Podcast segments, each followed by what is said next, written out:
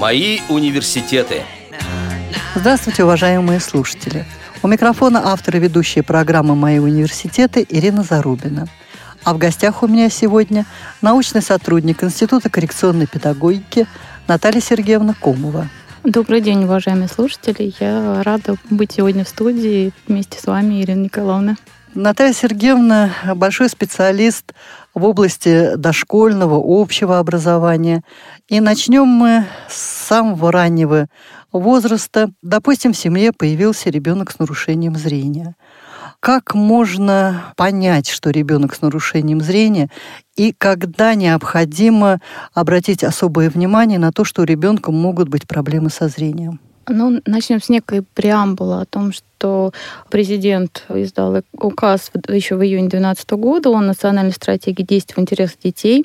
Эта программа рассчитана на 12-17 годы. Здесь создание единой системы служб ранней помощи для детей-инвалидов и детей с ограниченными возможностями здоровья. Сюда входит и медицинская, и реабилитационная, и коррекционно-педагогическая помощь.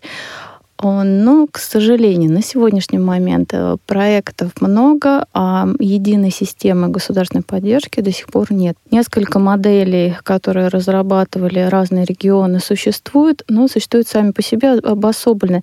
Поэтому первое, на что я, наверное, бы хотела обратить внимание родителей, это э, те специалисты, врачи, которые принимают семью, которые занимаются ребенком после э, прихода мамы с ребеночком домой из роддома. Это э, служба первой помощи патронажа.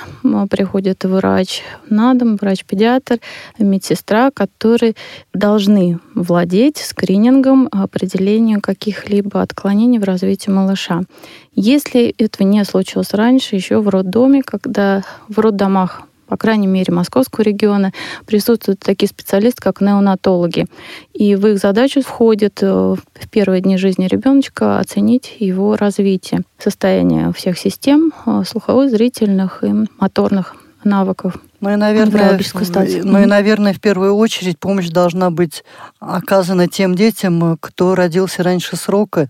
Недоношенные дети попадают прежде всего в группу риска. Да, конечно. И как раз по недоношенным детям у нас достаточно серьезная служба помощи, поскольку подписан указ о сохранении детей от 500 граммовых до кило 400. Это детки считаются как раз дети особого риска, и они находятся после родов с мамой в специальном отделении, где как раз им оказывается помощь большинства специалистов. И здесь э, как бы созданы все условия для диагностики, скрининга и более подробного наблюдения, чем для тех ребят, которые уже попали из роддома. Все было благополучно на первый взгляд, но потом родители стали замечать какие-либо отклонения, нарушения, что ребенок не следит за предметами, которые к нему подносят, не обращает э, внимания на лицо близкого, в первую очередь мамы, то есть не реагирует на ее улыбку. Но такие э, проявления мы должны э, учитывать где-то после полутора месяцев жизни ребенка, поскольку э, дети зрячие и слепые с рождения до где-то до трех месяцев развиваются практически одинаково. Зрение, что и у будущего нормально видящего ребенка, что и у слепого ребенка находится практически в равных условиях. И здесь вступают в работу другие процессы, и поэтому мы часто упускаем такого ребеночка, поскольку родитель не замечает каких-либо отклонений, проявлений. Отклонение может заметить врач на осмотре, поэтому э, обязательный осмотр, который положен в течение первого года жизни детей, это раз в месяц показывается врачу участковому и, соответственно, профильным специалистам по направлению. Создана система, каким э, специалистам и в какой период ребенок должен попасть. И обязательно обращать внимание, конечно, как я уже сказала, в три месяца жизни, если ребенок не следит за предметами, не реагирует на лицо, на эмоциональные реакции близкого взрослого, который держит его на руках, и как-то вяло реагирует на стимулы для того, чтобы стремиться переворачиваться, как-то двигаться, комплекс оживления у ребенка не проявляется к трем месяцам, нужно тогда самим э, обращаться к специалистам, если они до этого не выявили каких-либо отклонений. Наталья Сергеевна, ну под специалистами родители, как правило, понимают специалистов-медиков. Но ведь для тифлопедагога очевидно, что чем раньше будет оказана помощь специалистов именно тифлопедагогов, тем успешнее будет складываться жизнь маленького ребенка. Вот давайте более подробно остановимся именно на той помощи, которую должна оказывать тифлопедагог педагоги, и когда, в какое время оптимально обращаться к этим специалистам? Как только установлена проблема, как-то зрительная патология у ребенка, родителю необходимо связаться в ближайшие возможные сроки как раз со специалистом-тифлопедагогом, поскольку, как вы правильно сказали, чем раньше начинается помощь э, предметная, специализированная, которая именно направлена на качественное и правильное развитие ребенка, тем больше возможностей активизировать компенсаторные механизмы и, соответственно, гармонизировать развитие нашего ребенка, у которого есть проблемы со зрением. К сожалению, у нас э, в системе государственной поддержки отсутствует межведомственное взаимодействие, к чему мы стремились, наверное, еще с Советского Союза, когда разрабатывали различные методики, на самом деле методики для выявления, как вот скрининга, для оказания ранней помощи. Самое их начало зарождения еще проходило в 20-30-е годы. И в 80-е годы 20 века была разработана система ранней помощи для глухих детей. На модели этой помощи должны были заработать институт оказания помощи детям с другими нарушениями. Но, к сожалению, изменение политической ситуации не позволило дальше развиваться эта система. На протяжении, наверное, уже 15 лет мы каждый год слышим лозунги, различные программы выдвигаются, которые говорят о том, что все-таки такая помощь нужна, но, к сожалению, нет взаимодействия между учреждениями, соответственно, медики не всегда компетентны э, и не могут рассказать родителю действительно о том, что существует такой педагог, который может помочь его ребенку, и действительно эта помощь существенна, если она начинается достаточно рано. Я советую родителям заходить на разные сайты, искать информацию на форумах, где общаются родители незрячих ребят, рассказывают о своем опыте взаимодействия.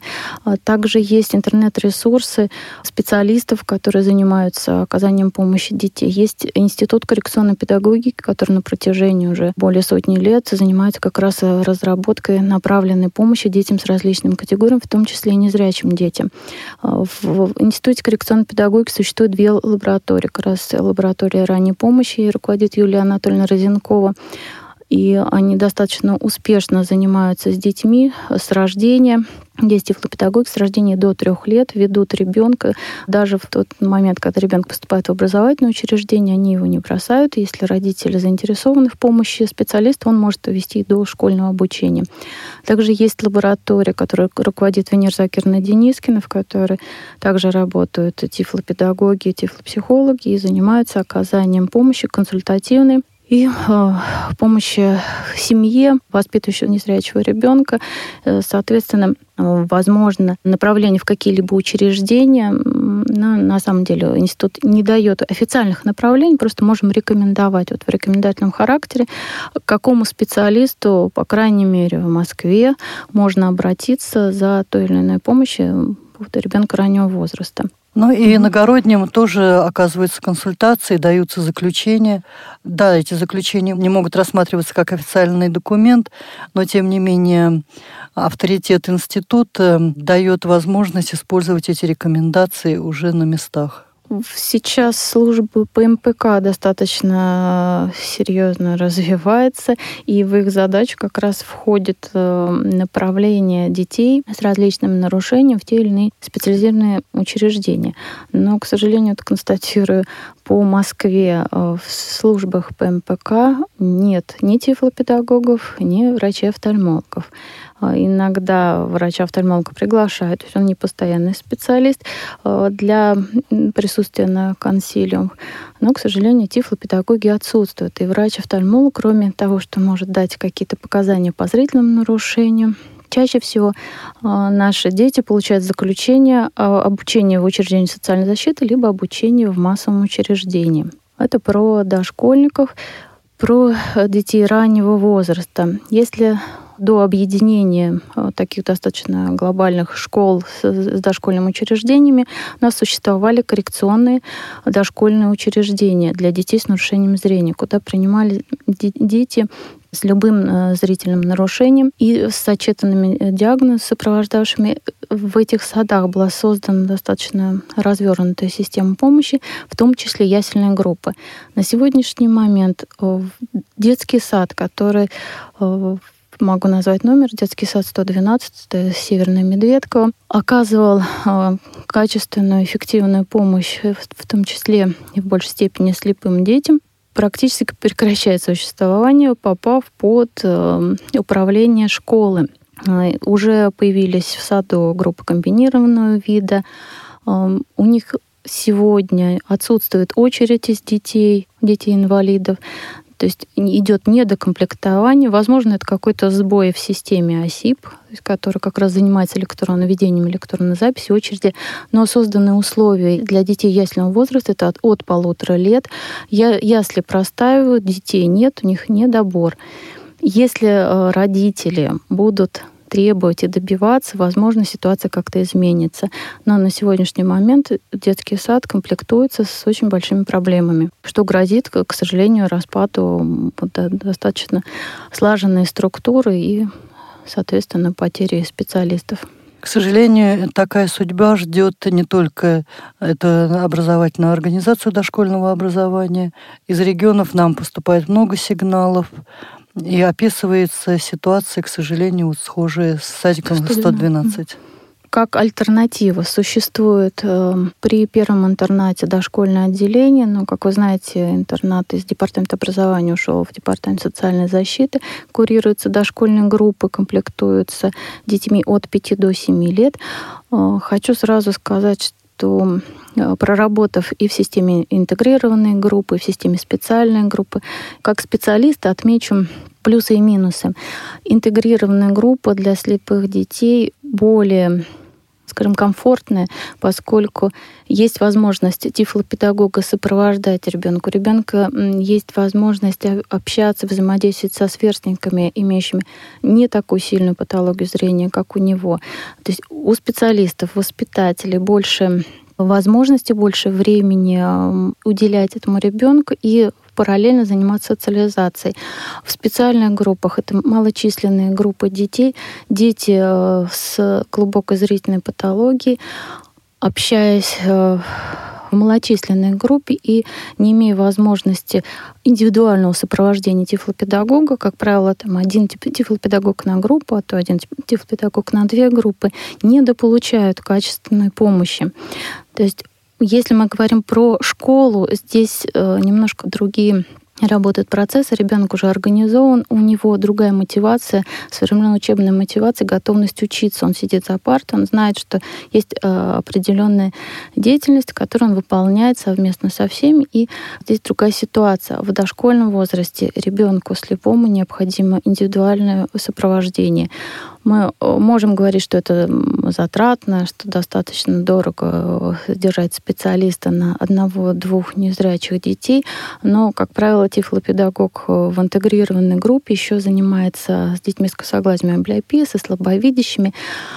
Там есть варианты, когда он может всю помощь направить только на одного незрячего ребенка, научить, обучить его основам социально-гигиенического обслуживания, предмета практической деятельности, элементарной, постепенно интегрировать его в среду сверстников, и дальше уже эта помощь будет настолько дозирована, насколько она необходима ребенку. Ребенок больше получает самостоятельности. В специальной группе оказать такую помощь невозможно, поскольку тифлопедагог разрывается между группой детей. Заниматься в группе ребенка достаточно сложно, поскольку дошкольный возраст еще не ориентирован на то, чтобы дети общались между собой. Это где-то как раз вот э, старший дошкольный возраст, только когда они заинтересованы в игре. Но для этого их нужно научить играть самостоятельно, играть в коллективе. Да, у наших детей это большая проблема играть в коллективе. Проводя групповые тренинги с э, незрячими дошкольниками, хочу как пример привести разницу между детьми, которые имеют зрение, нормально видящими, и детьми как раз э, слепыми,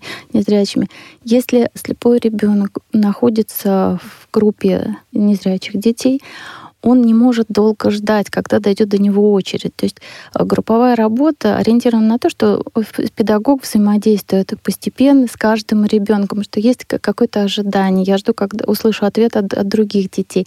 В этот момент ему нужно что-то держать в руках, на, на что-то обращать внимание. Чаще всего дети занимаются вокализмом. Один какой-нибудь звук издал, другой начинает повторять, и в итоге педагог теряет э, детей, теряет э, их внимание. А, на этом этапе очень помогает работа с предметами, когда мы детям даем разные предметы, и, соответственно, они начинают взаимодействовать, исходя из тех предметов, которые у них в руке, они все разные, они начинают рассказывать. И тогда уже есть момент ожидания, когда мы поменяемся этими предметами, когда будет происходить какое-то взаимодействие через предметную деятельность. То есть самое главное здесь удерживать внимание детей, не потерять его, и оказывать дозированную индивидуальную помощь, то есть, поскольку все дети разные. С детьми с нормой зрения немножко другая ситуация. Они, как правило, э, смотрят э, вот на сверстников, ждут какой-то их реакции, и, соответственно, здесь внимание удержать более проще, чем вот здесь деткам. Поэтому индивидуальная работа в дошкольном возрасте для слепого ребенка очень необходима. И она не должна ограничиваться каким-то временем, там 10-15 минут. А, мы пытались уйти от установленных норм, когда тифлопедагог выделяли на ребенка определенное количество минут в день. Как раз заявляли о том, что незрячему ребенку нужна помощь в виде дефектологического сопровождения. То есть во всех режимных моментах присутствует педагог. Понятно, что до определенного возраста, когда ребенок уже готов самостоятельно, он уже многое познал, и он может уже взаимодействовать с этим предметным миром, с этой предметной средой и со своими сверстниками в том числе. И насколько интересно наблюдать за реакцией детей, когда у них уже появляется вот это сплочение в, даже в старшей дошкольной группе, они готовы помогать друг другу, они интересны друг другу. И выходя уже в школьную жизнь, у них не существует каких-то проблем взаимодействия, как мы говорим, инклюзивного образования, когда сверстники к чему-то не готовы, к, к принятию ребенка с проблемами зрения. В небольших населенных пунктах, как правило, невозможно открыть специальные дошкольные образовательные организации. И дети если и принимаются в дошкольное образование, то, естественно, мы наблюдаем инклюзию. И насколько грамотно может быть организовано дошкольное образование ребенка с нарушением зрения, если, допустим, в детском саду нет специалистов, а ведь в регионах, как правило, их нет.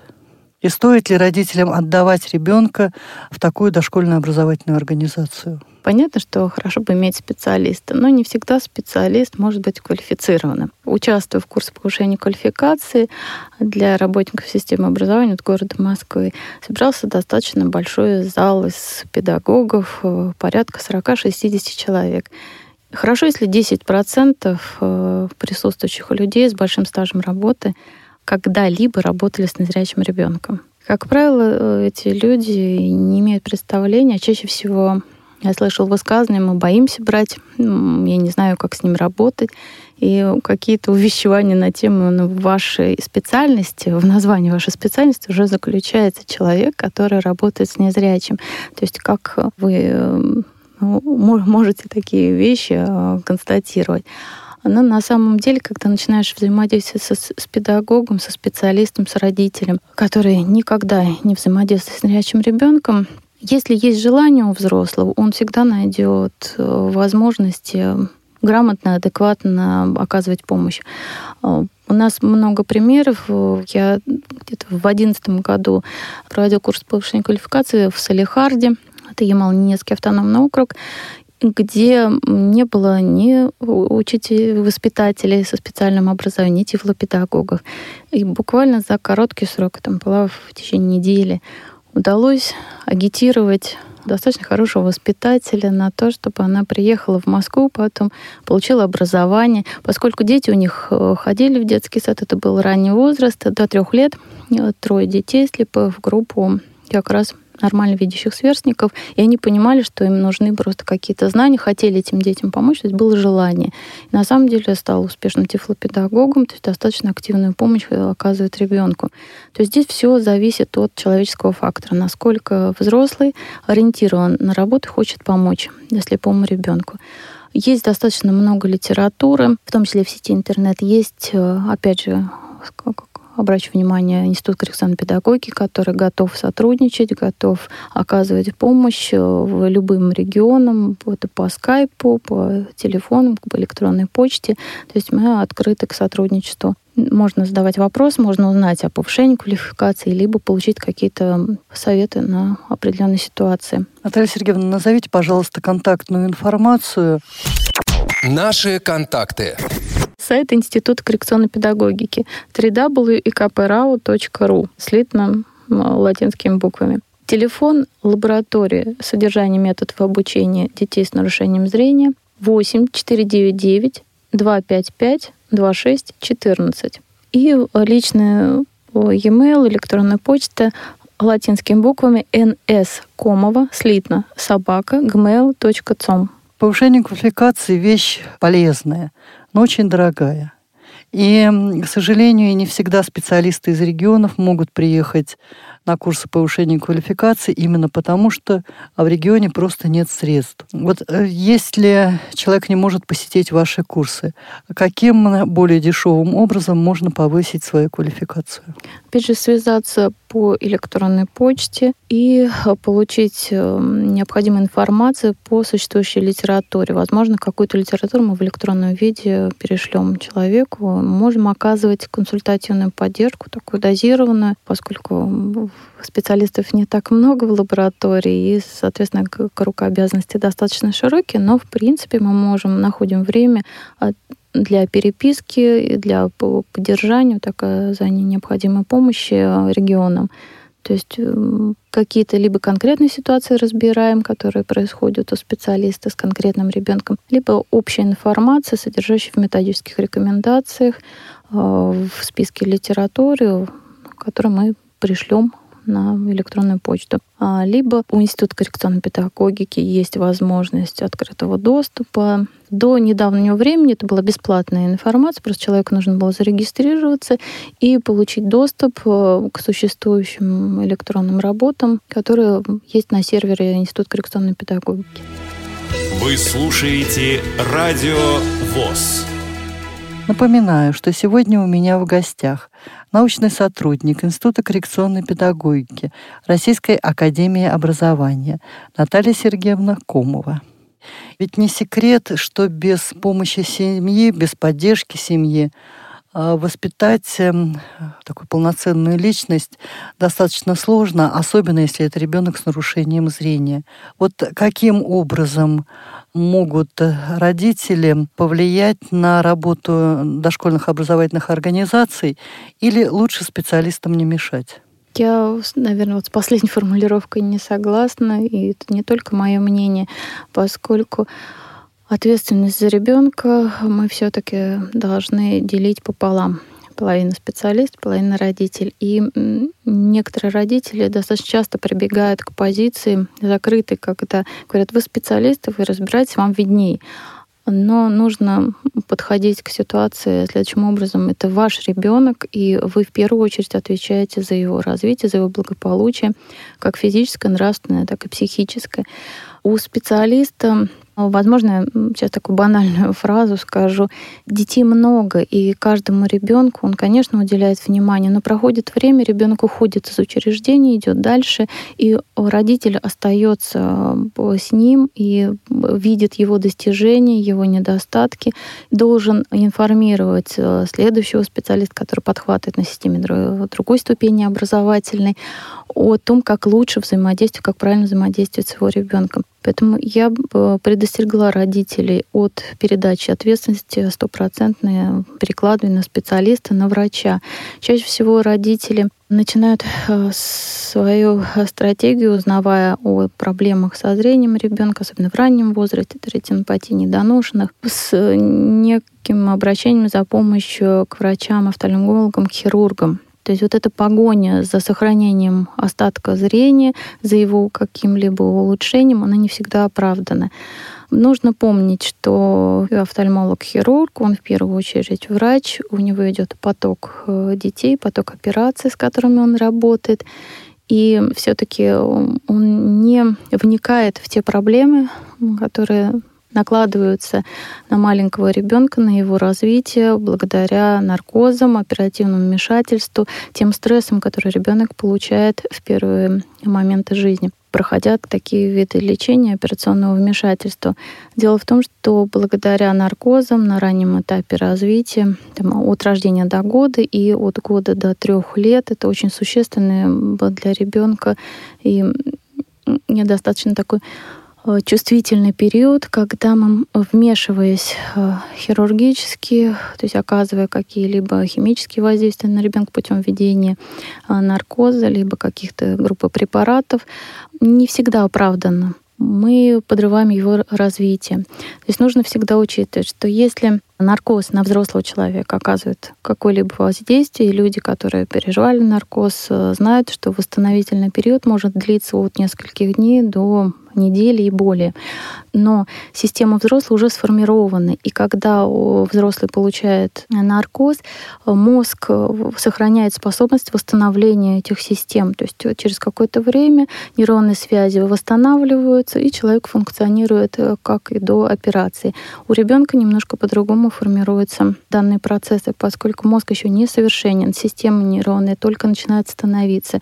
И без правильной реабилитации последствий наркоза, без специальной помощи того же тифлопедагога, э, ребенку достаточно сложно вернуться к тем этапам, которые он достиг уже в своем развитии. А чаще всего системы э, распадаются настолько, что уже э, даже помощь специалиста, к сожалению, будет, скажем так, неэффективна.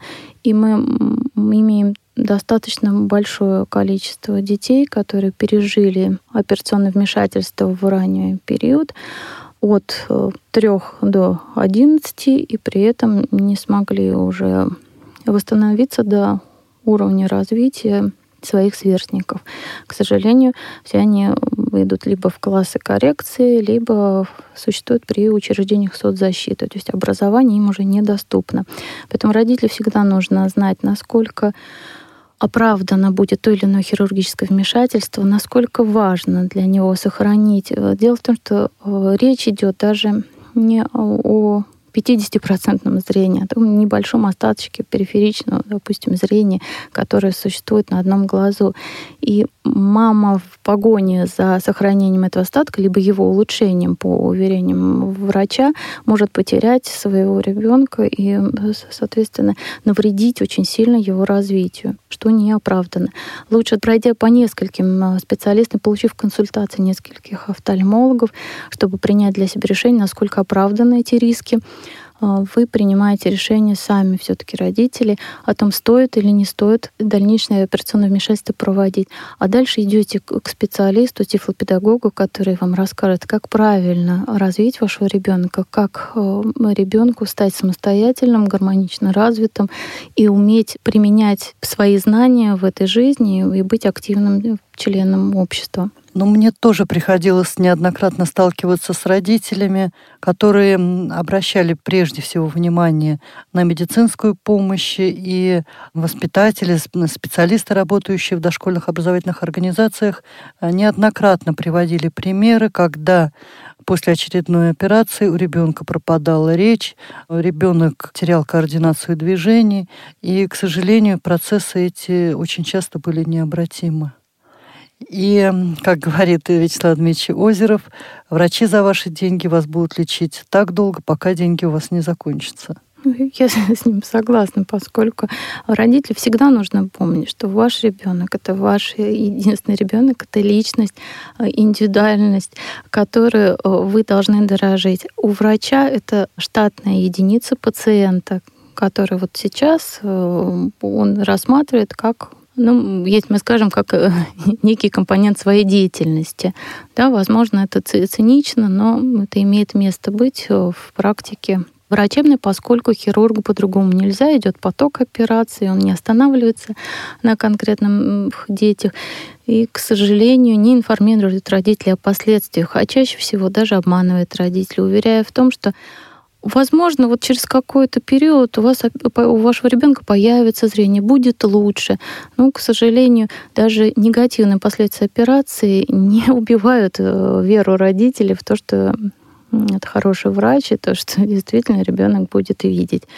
Мы, конечно, теряем ребенка, жалко, но специалистов в области филопедагогии слушают меньше, чем врачей-офтальмологов. И поэтому хотелось бы родителям еще раз э, дать такое напутствие, что в первую очередь э, ответственность за своего ребенка, за его развитие несете вы, а не врач-офтальмолог, не тифлопедагог. Эти специалисты готовы оказать вам помощь, прийти на помощь, если она необходима, если вы готовы ее принять. Но ни в коем мере не взять на себя всю ответственность за воспитание, развитие и, соответственно, лечение. И если ребенок проходит лечебно-восстановительную поддержку в учреждениях медицины, в учреждениях здравоохранения, либо в образовательных учреждениях, где есть такие условия созданы, обязательно закрепление всех приобретенных ребенком навыков должно э, поддерживаться родителями. То есть если ребенок ушел после рабочей недели на выходные или праздничные дни выпали, или каникулы, когда вся семья уезжает в отпуск, э, родитель систематически каждый день должен поддерживать то, что уже было наработано. Без э, тренировки, без какой-либо специализированной помощи каждодневной, эффективность работы тифлопедагога и, соответственно, медика, ну, скажем, низкая. Конечно, она не э, совсем ничтожная, но если родитель выполняет все рекомендации, которые ему говорит специалист, э, у ребенка будет намного выше. Да, да, у ребенка быстрее компенсаторный механизм начинает работать. Ну, а если родитель не включается в процесс, то нередко, что и сенситивный период упускается, потому что дошкольные образовательные организации тоже не всегда должное внимание уделяется развитию ребенка. Родитель плюс не работает, и в результате ребенок приходит э, к школьному возрасту малоподготовленным. Или совсем не подготовленным. Или совсем не подготовленным. А, чаще всего мы слышим а, такие реплики от школ, что вот в первый класс приходят дети, которые они не владеют элементарным культурно-гигиеническим навыком, их уже должны учить письмо по Брайлю. И это действительно так. Дети в шестилетнем возрасте, не третьи дети, попадая в специализированную сеть учреждений, подготовительные курсы, как правило, а, не умеют самостоятельно есть, руки достаточно достаточно слабо развиты, низкий тонус, то есть гипотонус у обучения письмо по Брайлю на этом этапе речи не может идти. Чувствительность слабо развита, то есть как раз вот то, что вы говорили, сенситивный период упущен. И такого ребенка подтянуть и э, как- как-то быстро обучить его в течение года достаточно сложно. А чаще всего эти дети достаточно долго едят протертую пищу. Сейчас появились блендеры и мамы деток э, с как раз недоношенных, которые достаточно большое время провели в больницах, а как-то по привычке, видимо, продолжают кормить протертой пищей. И, к сожалению, ребенок, попадая в дошкольное учреждение, в старшую дошкольную группу, не владеет не то, что ложкой, не может держать ложку, но он не владеет рефлексами, у него не, за, не работают рефлексы глотания пищи и пережевывания ее. Такая проблема тоже существует.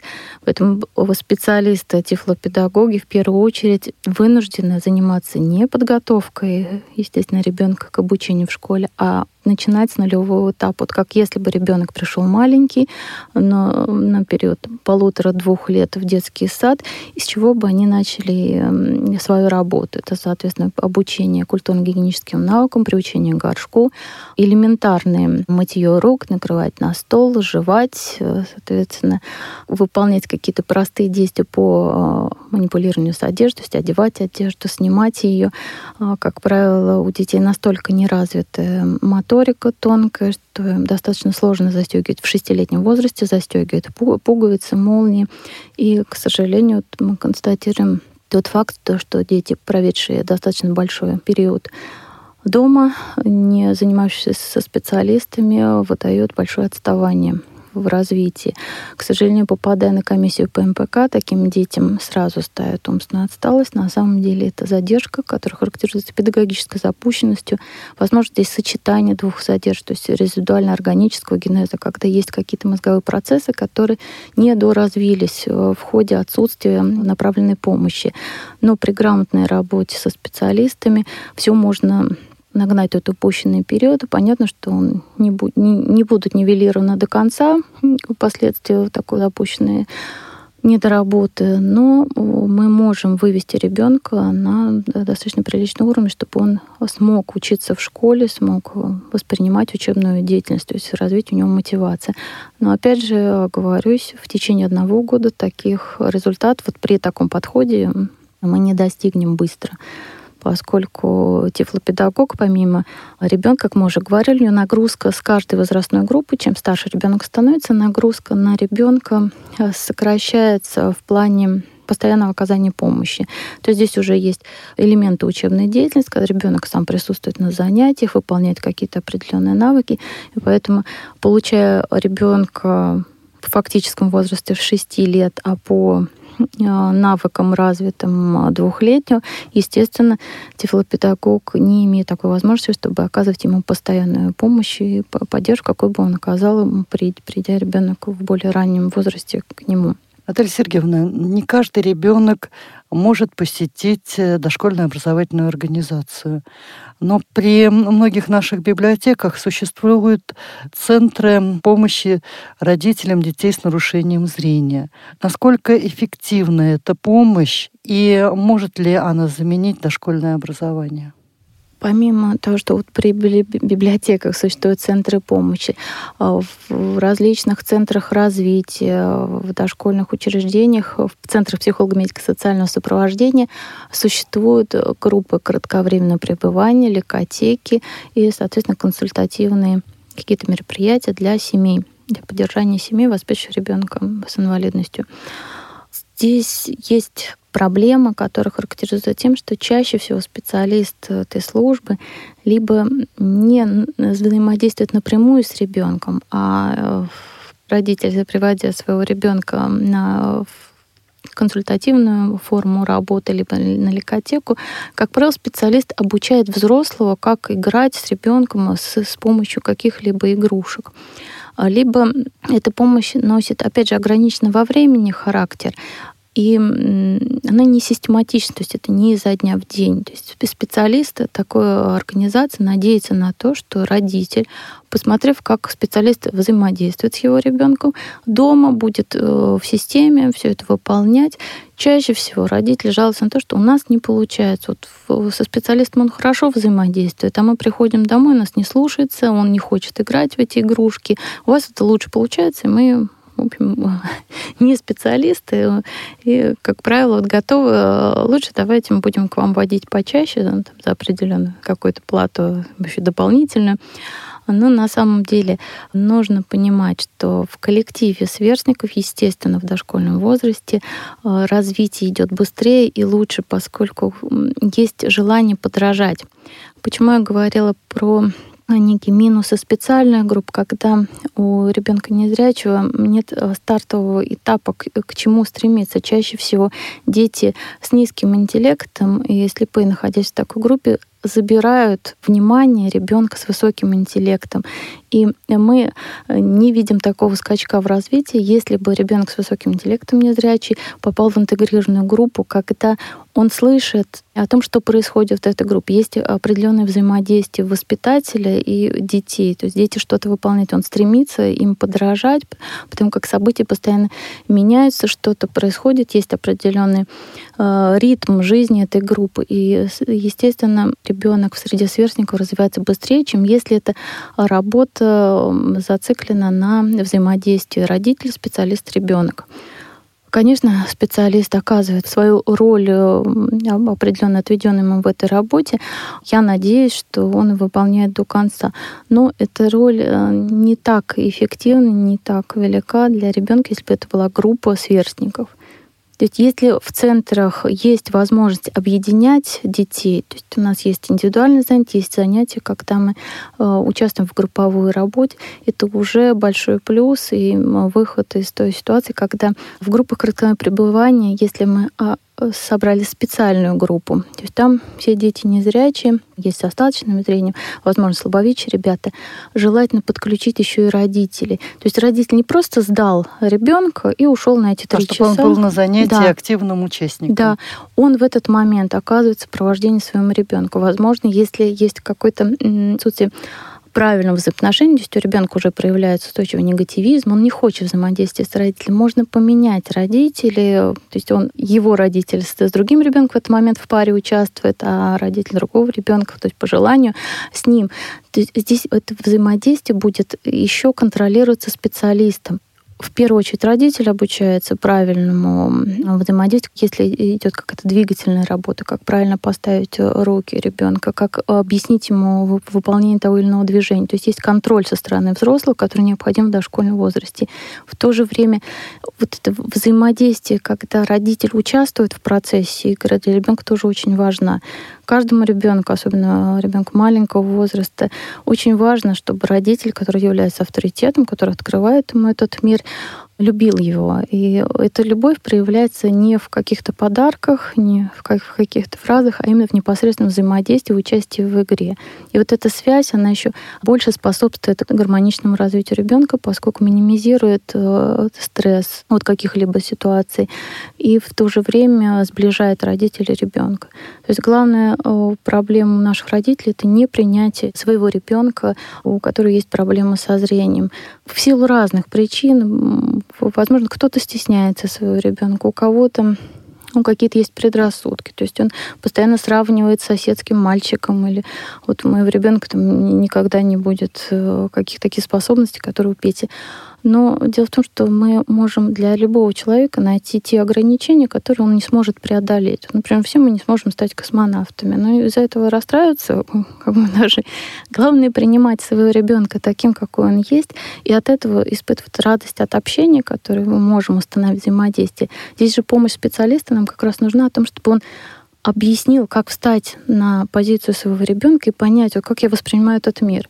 И тогда из, из этого мы уже можем подбирать те игры, те пособия, те материалы, через которые мы можем э, строить активную и увлекательную игру, которая доставит удовольствие родителю и ребенку. Наталья Сергеевна, к сожалению, время нашей первой передачи подходит к завершению. Сегодня мы рассмотрели с вами дошкольный возраст, а в следующей передаче мы уже перейдем непосредственно к школьному возрасту. Спасибо за внимание.